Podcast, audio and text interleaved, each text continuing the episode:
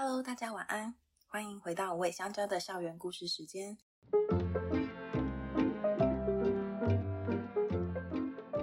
我是辅导员姐姐小黑。身为辅导员，我们会和无尾香蕉的在校生，也就是猫狗助教们，一起度过一段互相学习成长的时光。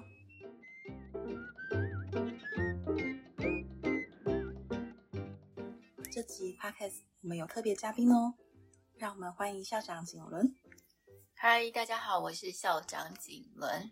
Hello，很荣幸邀请到景伦。这集的校园故事主要是来聊聊无尾香蕉诞生的原因，嗯、所以当然就是要从我们的源头校长景伦，还有动物同学们，也不是动物同学，就是动物的故事们说起。好哦，好。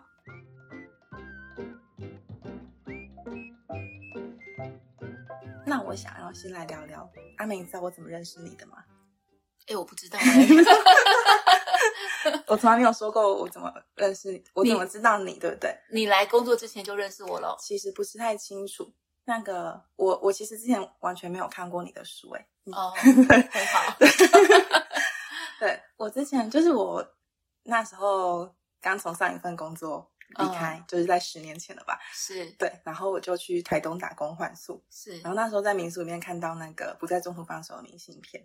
然后还有那个黑皮书签，一些小小的文创商品。嗯，嗯，然后那时候觉得哇，这个好可爱，就觉得哎，那个要因为我本身也很喜欢动物，嗯、所以就当下就很喜欢。嗯、然后回来高雄之后，就发现说，哎，原来就是那个原创者 在高雄。嗯、对，然后所以我其实来这边工作之前，我有去过波波橘小店跟本农咖啡，嗯，对，小小消费去朝圣一下这样。嗯，对。所以，但其实我就是进来之前，刚刚说就是我其实完全没有看过书籍方面的作品。嗯，对但你看到不到中不在中途放手那个是咖啡明信片吗？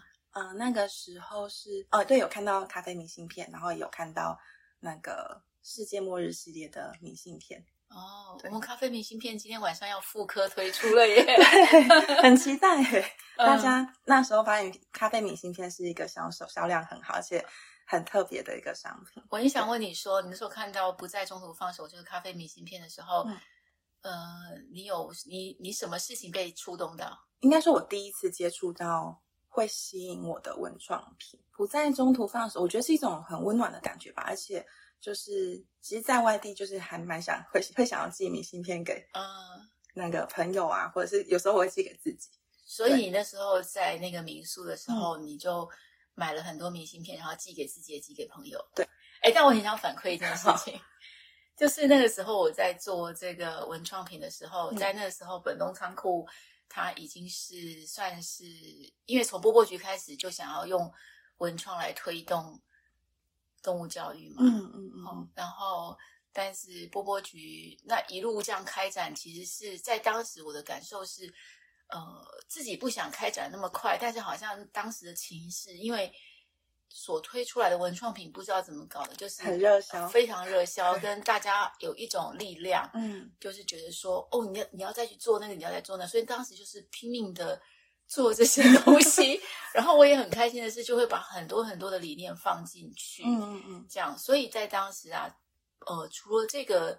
理念放进商品这件事情之外，其实有一件事情是很感动我的。我没有想到会那样子，就是在那个波波局也好，然后本农仓库商店的前身，嗯，七号仓库商店，嗯、还有就是本农仓库，我觉得总是看到非常多的人埋头在桌子前，就是买了一大堆明信片，一大堆挂耳咖啡包。嗯然后有些人就现场就打电话给朋友说：“哎，你告诉我你的地址是什么啦？”这样子，然后对方可能就问说：“你问我地址干嘛？”然后就说：“不要讲那么多啦，我要寄东西给你了。”这样子。然后我觉得这个是可爱，好可爱哦。因为当时我在做明信片的刚开始，很多人都说：“哎，现在人家不写字了，嗯，你做这个其实不会卖或不会怎样。”可是没有想到，我觉得就是呃，应该是说需求被找出来了，他并不是没有这个需求，嗯。我觉得也是创造了一个需求，因为如果真的是普通的明信片的话，我也我可能也不一定会想要买来写。哦、但我觉得它是一个蛮特别的，而且那个那时候世界末日明信片有，因为每一很多款式，嗯、然后感觉好像总是可以找到几个可以呼应到自己心里想法的。嗯，对，嗯、不小心的部分讲了很多。对，我其实只是想说我我想要让。想要知道我是从哪一个角色，你的哪一个角色认识你的？就我一开始对你认识就是一个很爱动物的文创商店或咖啡店的经营者，这样。好啊，很开心知道的。然后一直到进到本楼仓库之后，才发现景伦就是有很多重身份的追梦者，我觉得。嗯。然后，所以我们今天就是用访谈的形式来跟景伦聊聊成为无尾香蕉的校长这个过程中经历的不同的角色。好。然后还有一些跟动物一起写下的故事。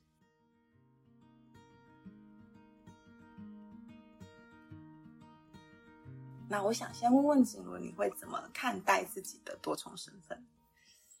哎，我就很平淡的看待它，因为其实我觉得我在做的每一件事情，对我来讲都不是一个，好像是一个人生规划计划中的事情。嗯、就我很喜欢做这件事情，所以我去做；我很喜欢做那件事情，我去做。然后加上我，我觉得我自己是射手座，所以有一个什么想法想到，就是完全没有办法等待那个规划时间，我就冲出去了。对，射手座的那个 勇敢，我觉得很很。也是创业者很重要的事情。呃，嗯、所以，嗯，我我很多的角色都是这个角色已经当过了，我再回过头来看这些角色给我的意义是什么？这样，嗯，嗯，其实景伦的身份就是除了商店的经营者，然后其实最主要都是插画家的工作，然后之前还曾经是在兽医院有当过兽医助理，是，然后也是那个兼职的爱妈，是是，对。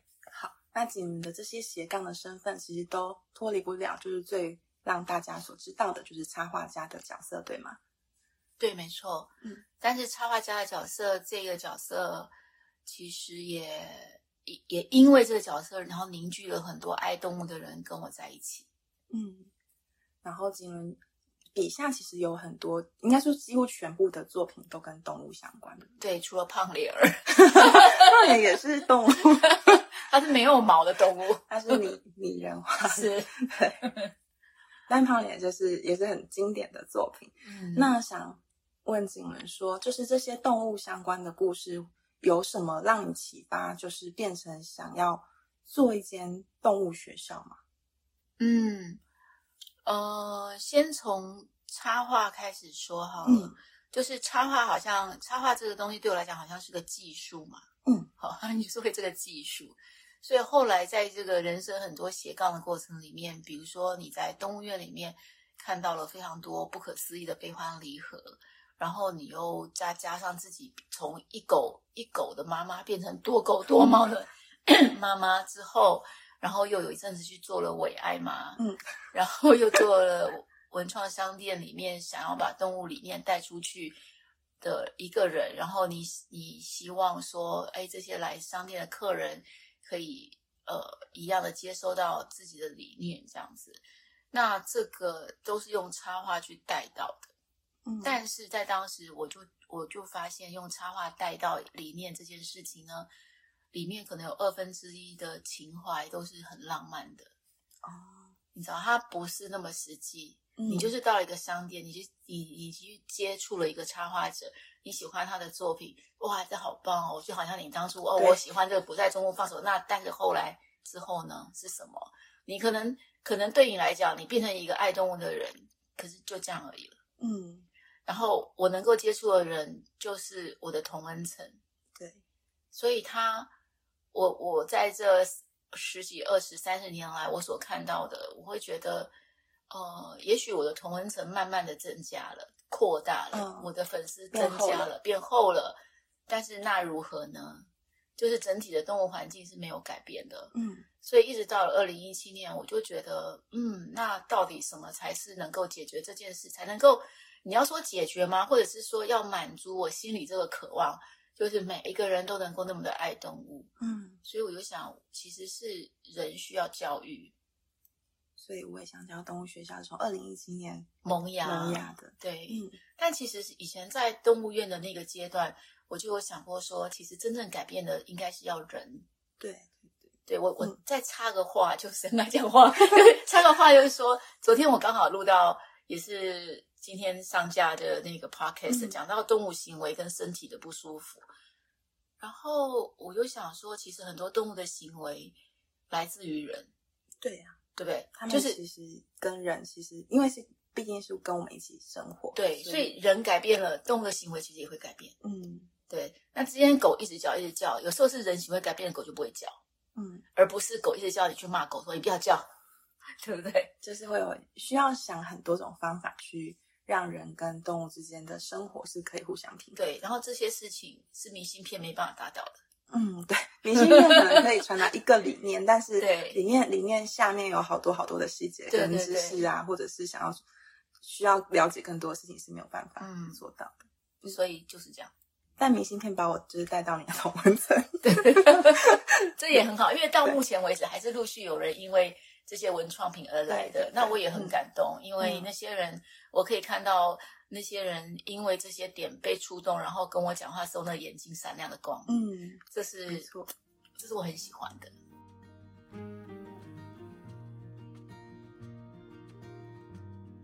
今年农委会的在刚刚有很多孩童来这边上课，然后我们在无尾香蕉授课的时候，其实很常会用到一位温柔善良有钱的太太和她的一百只狗这本绘本。然后想问关于这本书，景有没有特别想要跟大家分享作品背后的故事？嗯，这本书其实它是根基于就是我曾经认识的一位住在台北的一个山区别墅别墅群里面的一个太太，她是真的是个有钱的太太，然后开宾士车。那她从她自己所喜爱的，她自己所疼爱的一只约克夏，到疼爱到外面的狗狗，所以后来就是她开车回家或者出门，那边山上狗狗都会跟着车跑，因为他会知道说这辆车载的食物跟一些温暖、一些爱等等的这样。那这本书的源头是这里，但是当然这本书最后画起来没有那么复杂，它就是让大家好好的念完这一百个名字。嗯，但是其实在这二十年来。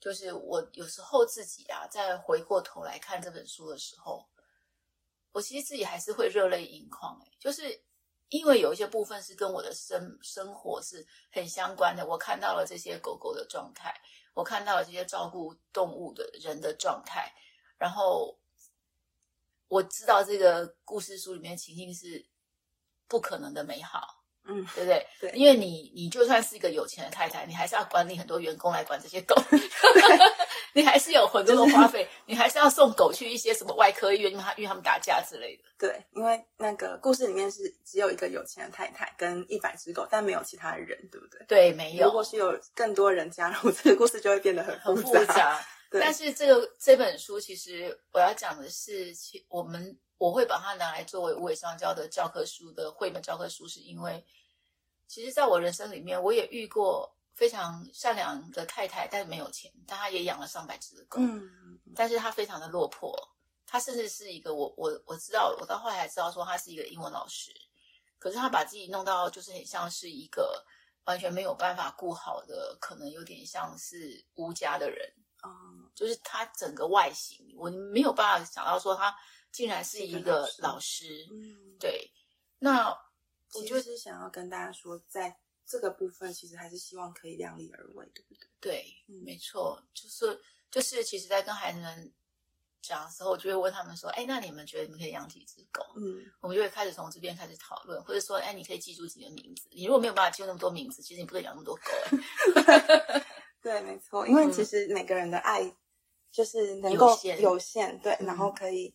资源也有限，所以真的是要大家量力而为。嗯，然后故事里面其实我们也会提到跟名字相关，对不对？就是有有名字的动物，就是是不一样的。有名字的动物，其实在你给它取名字的那一刻，它就有了一个身份了。嗯，那有了这个身份，它就会展开它的故事。嗯，那有这个故事，就会有从开始到结束。所以，怎么创造这个很美好的故事是很重要的。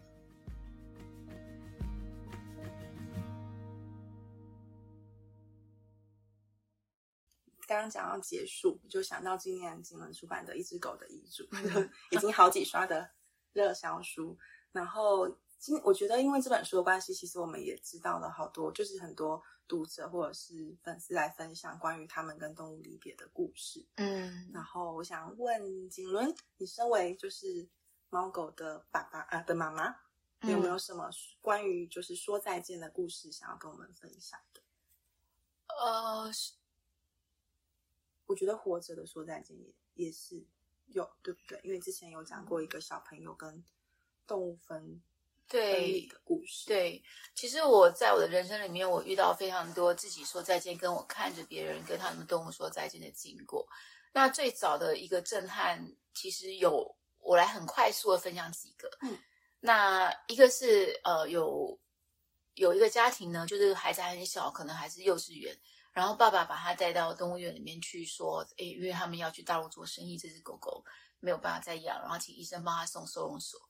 那或者是说，当然理想上是有人会认养是最好。但那只狗其实已经十二岁，在当时年纪了，哦，很年，然后它脸是白的了，哦，然后它它其实是一只黑色长毛，像以前卷卷，就是一只嗯梗犬，梗犬，有点像拉萨，嗯，然后它是黑色的，它那当时它来说已经深灰灰的。”然后我印象非常深刻的是，爸爸要走了，然后孩子很小，可是孩子就一直半蹲着在体重机前面那边，然后跟着那一直摸那只狗的头，然后一直用台语跟他讲说：“呃，发仔，嗯，你爱乖乖哦，你爱乖乖哦，这样子。”然后他还舍不得他哎，对，因为我当时就会觉得有一种非常难受的，觉得说这个这个孩子他在这时候他必须要这样跟他的动物说再见，这是第一个。然后另外一个关于说债券的一个一个是有一个事主呢，他就是也是一样动物园的事情，他把他的狗狗带到了那个医院，然后狗狗在那个诊疗桌上，然后就跟医生开始谈要怎么安乐死。然后狗狗是老了吗？我有点忘记了，嗯、应该也是吧。好，然后这这件事情会让我觉得，嗯，狗狗真的 听不懂吗？就是说。嗯他可能也有感受，对，就是我会想说，哎，说再见可以有什么样更好的方式吗？嗯，即使你你会希望帮他做这件事情，你说安乐死，对，那也是那也是要跟狗狗说再见的一件事情嘛。嗯、那如果说他旁边是他是当然他是一个人来的，但他如果家人呢，就说这一个家对于一只生命的离开，是不是我们可以有什么更好的方法，更温柔的方法，这样子。嗯然后，另外就是关于我自己狗狗的离开，当然最刻骨铭心的应该就是 Paul 的离开。那是我人生第一次遇到，就是我的身边有一只狗，然后癌症，然后我不知所措，到它最后最后的那段时间，跟最后他真的离开的那个时候。那我想分享的是，在那当时，我觉得我相当的无助，跟那种呃。痛彻心扉的感觉是很难形容的。我一直都跟大家讲说，哦，那时候其实我出去开车的时候都觉得，如果那时候发生车祸，我也不会觉得怎样，因为我就会觉得说，我会跟我的狗在一起。但是光经过这么多年，嗯，我发现那个时刻的我，或者是有相同情况的我们，就是我们大家，其实如果我们能够更提早的了解到死亡这件事情到底。是什么怎么回事？他当然没有答案，可是我觉得我们可以讨论，可以想象，可以看，然后可以觉得说，哦，这件事情的发生的时候，可能我们有什么样的预先的知道，跟有谁可以陪伴在我们旁边，嗯，甚至包括死亡当时，现在我们都知道说，哦，死亡，我们因为我们都经历过很多动物的死亡了，嗯、那你也是，因为你是来了我们这边上班之后，对不对？对不停的经历动物的死亡，嗯、所以。关于动物的死亡的当下，我们已经对我们来讲，我们已经不害怕了。可是还有很多人是没有遇过的。嗯，我会希望无尾香蕉是一个能够在这方面能够支持到大家的地方。嗯嗯，我这几次其实带那个扎根爱一些学童的课程的时候，我们不是会介绍拼贴师嘛，让他们创作。对，对我发现每一班几乎应该都有熊孩子，就是经历过动物的死亡，而且。因为我们其实想要引导他们印象深刻的故事，对，他们几乎都会想到这个，就是死亡对他们来讲，就是在他们生命中动物的离开对他们来讲就是印象很深刻的事。嗯、然后上一班礼拜上前几天刚带的那一班同学，嗯、有一个同学就有说出来说，呃，他觉得很难过，然后有点不敢，嗯、以后不敢再继续了。嗯，对。但有一个同学分享的是。他他一开始很难过，然后他他就 很自豪的说：“可是我后来过去了。”哦，对，然后他说后来他们家又有养了其他的狗狗。嗯，其实我觉得我自己个人的经验，这个孩子讲的我觉得很棒，因为他其实很类类似我的经验，就是当你动物离开的那一刻，你觉得不敢了，嗯，很害怕、很难过。可是其实你会发现，当你还有另外一只动物加进你的生活的时候，你的爱又展开了。对啊，其实那是不会因为这样就不会那样。嗯，你知道，就是那件事情，就是爱爱动物、爱人的人能力，其实它是存在的，它不会，它不会不见。嗯，对，嗯，就。我觉得告别这件事情，以以我自己的经验来讲，就是那时候我家狗狗呃决定，我我爸爸决定安乐死的时候，其实是没有经过商量的，嗯、所以我觉得那是一个让我很痛苦的一个阶段。嗯，对。然后我觉得我并没有要反对这件事情，但是如果是一起可以一起讨论、一起决定，然后一起去面对的话。而且有一个比较舒缓的过程，对，对不对？嗯，让你有机会跟你家动物说一个再见。嗯嗯，那时候就觉得，哎，好突然。然后我甚至还在上班，我知道这件事情，就立刻冲回家。我都不敢问你这件事情。嗯、我刚刚有想到，就觉得，哎，可是我觉得你看起来很淡定，都没有表现出来。那，那时候我其实是，我觉得是悲伤跟生气混在一起。哦，哦对。然后那一阵子。我很想去看昂包，我不知道你记不记得，嗯嗯、就是有一种，我既然不能跟家里的狗好好告别，但是至少我可以陪一个，跟因为昂邦那时候其实也是比较临终的阶段，对，对，我至少可以把这份心给另外一个动物。对，我觉得照顾呃晚年动物、生病动物、老年动物，就其实真的是很辛苦的。嗯，然后我觉得像我就会觉得，哎，以后我可能呃。不有能力的话，可能一次就是只能够照顾一只动物，因为我们想要放在他们身上的心力，其实真的是有时候会很很疲乏。嗯，好，然后刚好这两天，我就是我们也在研发儿少动物教育的练习题嘛，嗯、然后我自己认领的一个题目，其实就是说再见。哦，然后我想分享一下这两天我在我在做设计这个练习题里面。目前这个还没定案，但我在设计练习题的时候，我就想说，要怎么样跟孩子讲关于再见这件事情？因为再见的形式有时候不是真的是死亡，嗯，搬家，或者是呃叔叔阿姨的狗、叔叔阿姨的猫本来住在一起，但他们因为什么原因他们搬出去了，所以要跟他讲再见，嗯，或者是邻居的狗狗要跟他讲再见，或者是路上你认识的哪一只动物它突然不见，好。嗯那其实有很多事情它是没有答案的嘛，然后我就想说，那这件事情怎么再见呢？因为他已经不知道去哪里了，你要怎么舒缓心里的那个感觉？我后来就突然浮现了那个《小王子》那本书里面，小王子不是有很多星球嘛？嗯，他在一个星球，然后有很多很多很多星球，每个星球上都住了一种人，一种角色。我就想，我就想说，哎，那我要来带一个课，就是。跟孩子们讲说，哎，我们现在来想象一个觉得一个嗯很棒的星球，嗯，然后那个星球你很棒的星球可能不止一个，有很多个，然后呢，你就可以把这星球画出来之后，然后你要知道，其实你的最爱的那只动物，它可能就在那个它就在那个星球上，嗯，那你在你的星球，它在它的星球，其实就是。想要先引导大家来想象，除了这个地球之外，有没有一个所在是你在你脑内的？它长什么样子？它提供什么资源？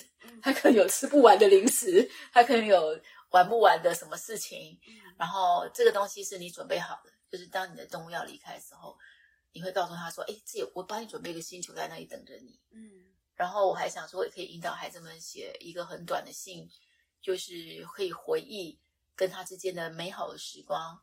然后有点小小的内疚，会想要跟那只动物说点抱歉的，也可以写进去。嗯，但是结尾呢，我想要让他让孩子们可以说，呃，结尾我想要结尾再说，我会想念你的。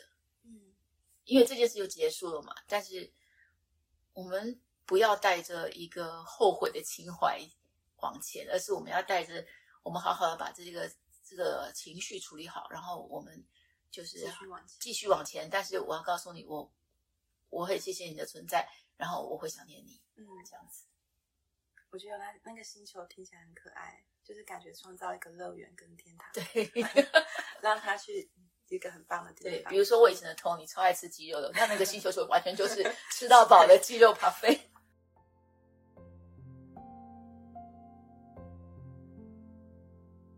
之前有很多次分享会，其实会提到有在动物医院当助理的，对遇到的动物故事。对对，我其实那时候你讲的时候，然后其实很多那个听众都会哭，然后我那时候 就我就想说，我那时候好像有回你说为什么会哭，因为我不是那种很感性会听到哭的人，但是其实我觉得每个故事都很深刻，嗯、然后我觉得很很多是很无奈的感觉，嗯嗯，然后在动物里面发生的故事啊。好像也会有很多，你刚刚有提到的那个孩子跟动物分开也是动物，对，对不对？对。那有什么领养或认养相关，或者他弃养相关的故事吗？呃，我觉得领养、认养跟弃养它是可以一起说的。我来讲一个故事，它其实是一起发生的。就是曾经有一个人呢，他他对他养了一只可卡犬，然后他对那个狗呢就是不好不坏，就是在我对于饲主的评分上，它是属于。中等及格，及格及格，就是不是那么好，但你要说他不及格也倒还好，嗯、至少他有得过子宫蓄脓，他要带他来开刀，嗯、然后然后该做什么治疗他有治疗，可是他来的时候他永远是跟在脚边，嗯、然后那狗都是在追着主人跑的，就是他不是因为他自己是生长者，他拄拐杖，嗯、他可能也没有办法抱他，嗯、可是我就觉得说，我心里给他的感觉就是说没关系，就是你你至少还对他是这个程度这样。那也在动物园里面也要学习一件事情，就是不摄入别人的生活太多。嗯，因为我们没有办法改变别人嘛。那你如果摄入那种情境太多，其实是很痛苦的。对，所以就是保持着一种，就是哦，好，那这样就好了。可是有一年，就是过年的时候，他跟他妈妈到动物园里面来，印象中就是说他把狗就推给医生了。嗯，然后那个狗就在地上嘛，就说：“哎，这个狗不要了，给你。”然后医生很生气啊。嗯，哎你。为什么？对你，你不要狗不是给我，啊，嗯，你要狗你要找人送啊，或你要狗你要自己处理。那医生的态度，我认为他他是这样想：就算你要把它丢掉，你要自己承担这个感受，不是我要我医生来承担嘛，嗯，对不对？所以你要丢也是你的事，那你要自己去丢，不是叫我来丢。这样当时的情况是这样。那当时因为是过年期间，所以里面人山人海的，大家都目瞪口呆。这个人就是这样在大众面前就说。这狗不要了，那后来呢？结果是什么？医生不理会他，他也不理会医生，他就转身，他就走出去了。狗狗也要在后面追，狗也追出去了。可是他也不理会狗，然后那个妈妈已经叫好计程车，嗯、他们上了计程车就走，然后狗在后面追，好危险，非常危险。然后刚刚我所说的，嗯，提到那个看不出来是英文老师的老师，嗯、刚好那天他在现场，他追出去了，嗯，这个就很。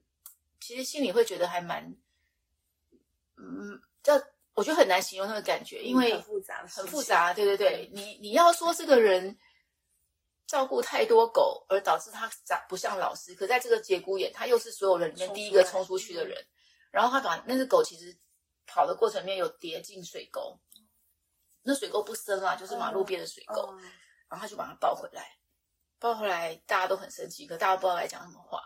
然后后来那只狗就暂时是在诊疗台后面拴着，就是因为它也就觉得说，哎，这样它能够被人家看到，然后再看看看，对，有没有机会。后来他真的碰到一个很好的机会，就是有一个小姐，她之前她的狗就是一样的品种，嗯，走了很久了。后来他知道了那只狗狗的故事之后，他就觉得说他还有能力。所以他说：“那他要认养它好了，因为他也就是心疼老狗的人。嗯，那这只小狗后来就在这个小姐的照顾之下，非常棒的安老，然后然后走了这样子。嗯，所以这是算是一个好的故事，对，结局是好的，虽然过程中有一些让人家很傻眼的情节。对 对，嗯。那我自己的例子是我自己曾经收容过，在有人就是把老老狗。”说是瘫痪了，然后丢到收容所里面去的那一只吉娃娃，嗯，然后我就是觉得不忍心让它在那里，就觉得它既然都瘫痪了，看起来真的非常老，我就把它请人家帮我带出来，嗯，然后那只狗在我的这边只有活了三个月，就是有痘，有痘，对，嗯、那有痘让我感动的是，它来说是瘫痪的，可是当时我们的狗有有福气，有卷卷，然后有很多大很多大狗，嗯，然后。奇迹的，在好像一个礼拜，反正很快的，有豆他就自己站起来，嗯，然后摇摇晃晃，他走不远，但他就是，然后大狗都在旁边陪他。你有看过那个景象吗？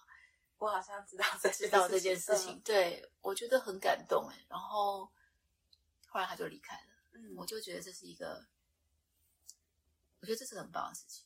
对，他最后这段，其实我觉得还蛮，他还其实还蛮开心的。嗯，然后他的尾巴其实因为老到他的尾巴没有办法举起来，嗯，可是他会垂，然后就是很轻微的晃动，你会知道说哦，他现在很开心。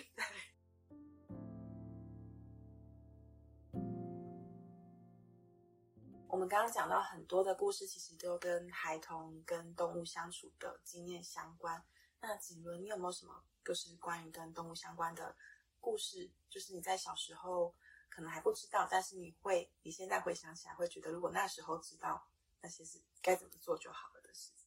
哦，我小时候其实我的爸爸是个很爱动物的人，所以我们家一直都有狗，然后我们有过公鸡，有天竺鼠，有。八哥有鹰哥有鸽子，对，小动物园。对对对，但是它都是爸爸的动物。哦，就是我的爸爸，其实他，他对他从来没有真的来带过我们说要怎么样照顾一只狗。嗯，所以其实我真正的有那个感受，说我想要养一只狗，跟这只狗是我的，直到我二十七岁之后，我有真的人生的第一只狗，那个感觉是完全改观的。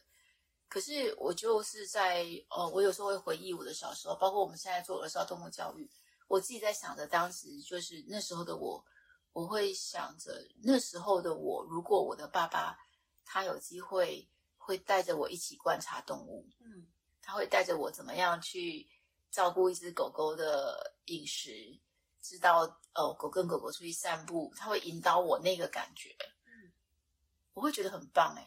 我好像没有那一块，虽然我那么多动物，可是因为我都好像是个旁观者，因为我从来不需要担心动物的任何事情，因为大人都照顾好了。嗯、那大人不会要求我去做去做，可是他们也没有。我好，嗯，我觉得我渴望的好像是被带领观察那个部分，我很希望学习。嗯，那你会想，你小时候会想要主动靠近它，或是没有特别想？因为我们家的动物其实都还蛮亲近我们的。哦。他们会狗狗嘛，他就会。我们家从来没有的就是猫，因为我爸不喜欢猫。嗯，他们会觉得老一老一辈的关系，觉得它阴阴的嘛。所以，剉冰是我养的第一只猫，是我那时候才开始认识猫的。所以我们家养的动物基本上都是会自动靠近的。嗯，那些鸟也是。那些鸟，我爸爸会做很大的，比人还高的笼子。他他是还蛮幸福的，对 对对。但是因为我觉得我爸爸也不清，也没有那么清楚鸟跟鸟之间的领域性等等的，所以他曾经把八哥跟英哥关在一起，然后英哥就头皮不见了。那个让我很震撼，因为你去看鸟的时候就发现说，啊，有一只鸟为什么它的头皮不见了？后来才说，哦，原来八哥很凶，然后后来才把它分开。这个是不是也会需要先教育？对啊，我现我其实也不知道，因为我们小时候没有养鸟。对啊，鸟也有很凶的鸟。哦。然后像鸽子，我们家鸽子就是不是像人家那种好像飞出去很有训练有素的鸽吗？我不，不知道是不是？不是，我们家鸽子就是早上就放出去随便乱飞，然后 有几只飞回来，有几只飞回来没有数过的。哦。所以那个。自由的，那又是一个自由派的歌，也不知道他们为什么存在那里。好特别的，是自由派的动物家庭。对，好。所以小时候，如果爸爸可以带你去引导、去照顾那些动物，或者是认识他们，我会觉得很棒。嗯，我觉得我小时候处境也是这样子。嗯，但我们家没有这么多种动物，我家一直都只有狗，然后也、哦、对我来讲也都是爸爸的狗。嗯，嗯，然后他会训练他们，然后有时候还会带出去比赛。对，比赛什么？就是他们会有选美比赛，博美的选美比赛。那你没有得奖吗？我爸养的，好像有一只曾经得过第三名。对，哦，所以他会在那个年代，应该是这种，应该是一个好像很自然的事情。对，对对那个年代好像是这样，就是他们那个我们家狗狗会有爸爸妈妈的名字，嗯、然后跟然后他就会去比赛，然后他如果得奖之后，他可能就会。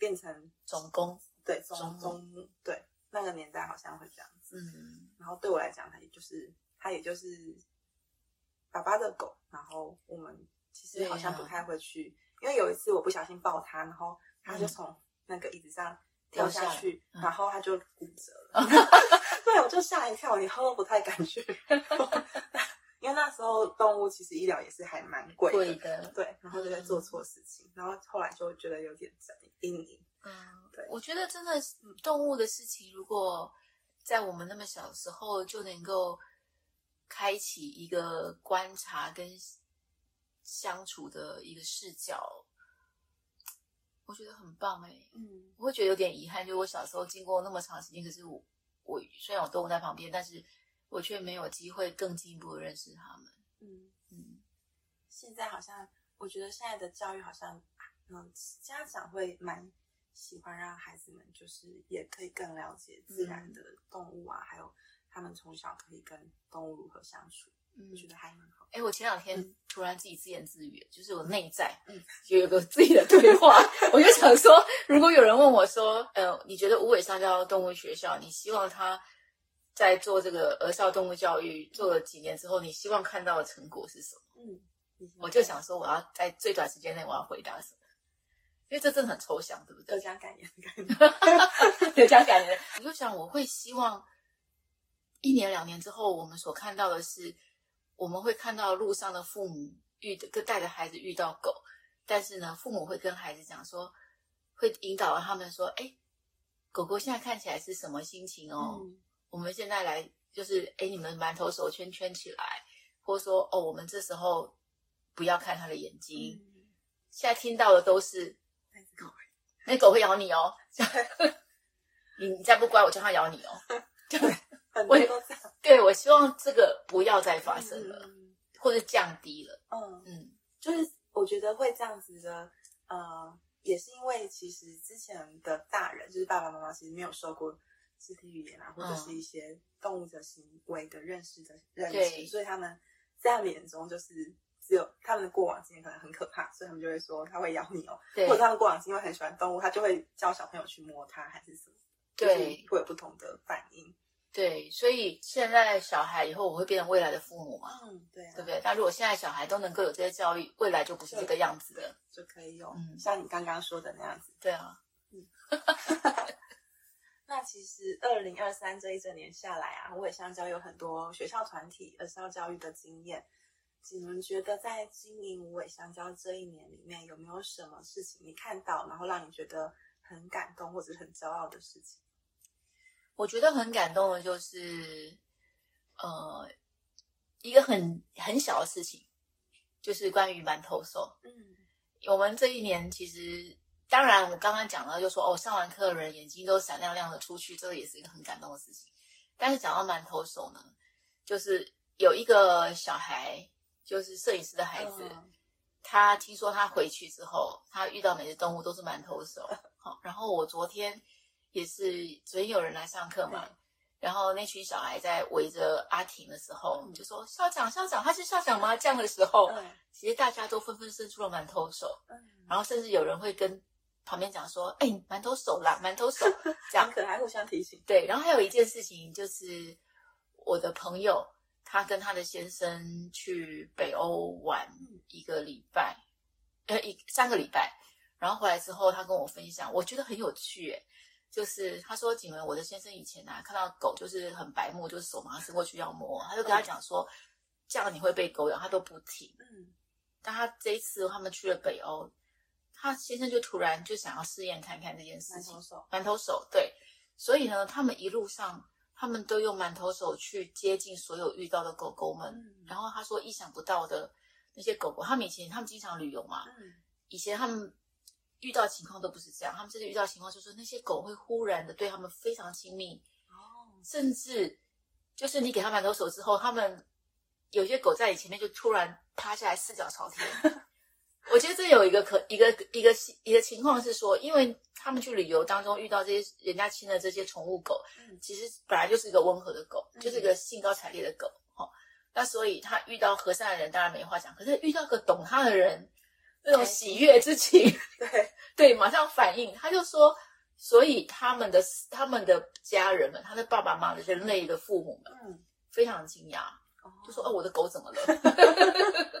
怎么会突然对你们这样？你们是做了什么事情？这样，所以他们就是用了馒头手去接接触而已。对，我觉得这是一个非常小的事情，但是我就觉得只是一个这么小的事情可以改变这么多，那更何况如果我们有机会做的更多，嗯，就更棒。我觉得馒头手除了馒头手之外，就是做这个动作之外，其实我们背后还有会解释很多，就是。当我们做这个动作之后，我们要保持的距离，我们要保持的态度，对，我们不要很紧绷的状态，对。然后我们要维持怎样的距离，嗯、然后还要观察，重点是观察他们的反应。所以，我们自己的心态已经调整了，就是他们应该也会感受到。对对对，对就没有想到会遇到这么 敬重、爱的尊尊重我的人类。对，嗯嗯，就很希望可以透过学校，可以把这些虽然看就是一个动作，但是背后很藏蕴藏了很多，就是尊重。动物还有生命的意义可以传递出去。嗯嗯，我还想说，可以分享一个感受，关于无尾香蕉的，就是本来我会以为觉得要教的东西，呃，好像在比如说二零二三好了，今年我会在二零二三年初的时候，我觉得说哦，用一年的时间应该可以教很多东西吧。后来发现不是哎、欸嗯、要教的东西其实很多之外，它必须教的很深。嗯。然后这个很深这件事情，其实它要经过不断的测试，所以当一一一件事情可以被教的很深的时候，当然它的力量才会显现的出来。嗯，但是这就需要花时间。对，嗯，我们如果教了很多的话，虽然看起来很丰富，可是不深，对，不深，然后说不定也没有被记下来。对，他们其实是记一下子吸收那么多是记不住的。对，然后满头手真的是。因为我们从像课前开始就会有跟他们介绍说怎么、嗯、怎么来跟学校动物认识的时候要怎么认识这样。对，所以其实他们来上实体课的时候，像上次小美来，他们就是虽然说大家都是很也是很开心，但是有大家都努力的克制 小朋友们，就努力的克制，然后就都会互相提醒，因为要满头手，觉得非常的很可爱，嗯、然后也觉得哎太好了，就是我们就是有做到了这件事情。嗯嗯，这是很棒的事，对。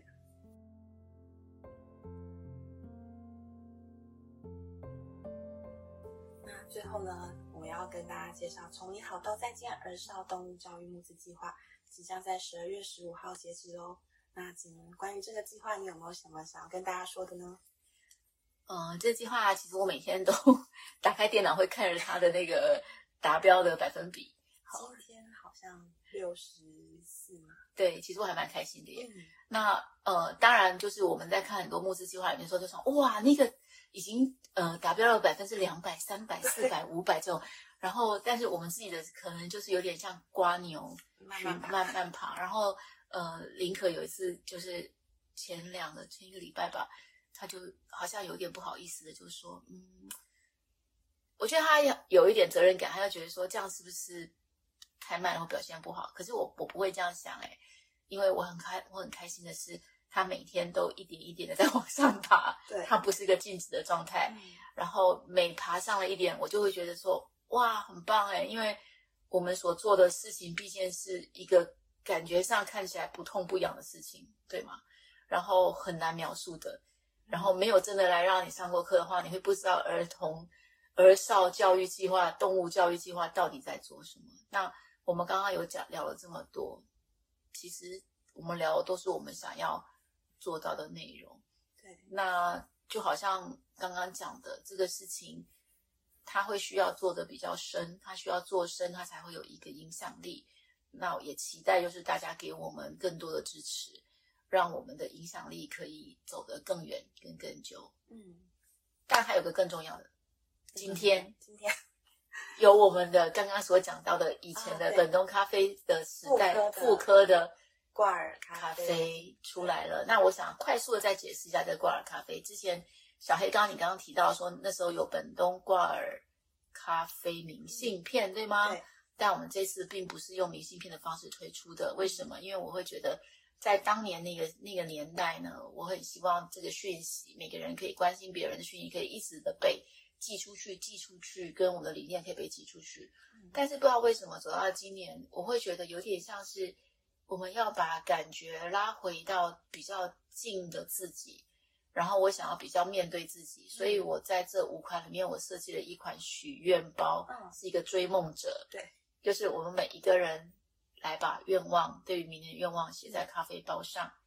那这个这件，然后我们我们写完了呢，其实我们在写的当时呢是有注入我们的愿望那个力量进去的，所以我们写完了，然后我把咖啡包剪下来，然后我们再专心的再来冲那一杯咖啡，然后好好配上那杯咖 啡之后，这个力量就被种在心里了。嗯，力量重新被注入内内在。对，然后我们就来等待着这个梦想被实现。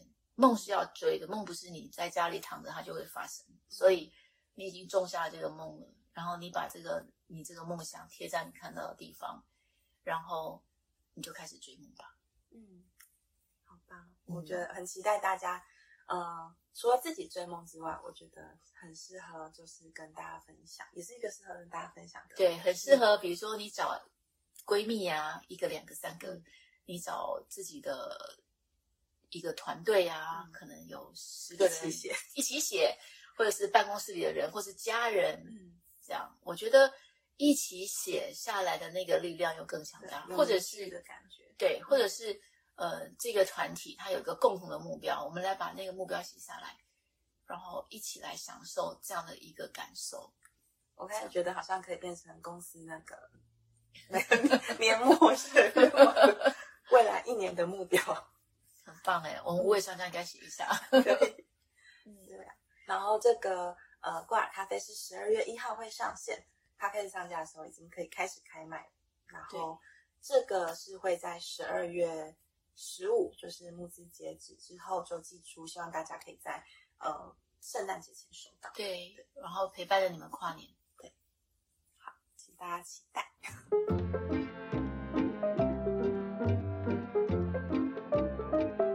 那我们今天的故事就到这边告一段落喽。好好，每周十分钟左右的校园故事，这一集好像会超过二十分钟。请大家继续支持我们，把动物同学的故事记录下来。有任何建议也欢迎留言告诉我们哦。怎么支持我们呢？可以给我们的 Podcast 频道五星好评、小赞助，把建议和鼓励留言告诉我们。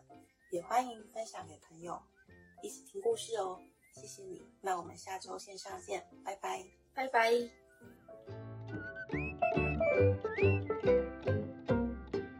Obrigado.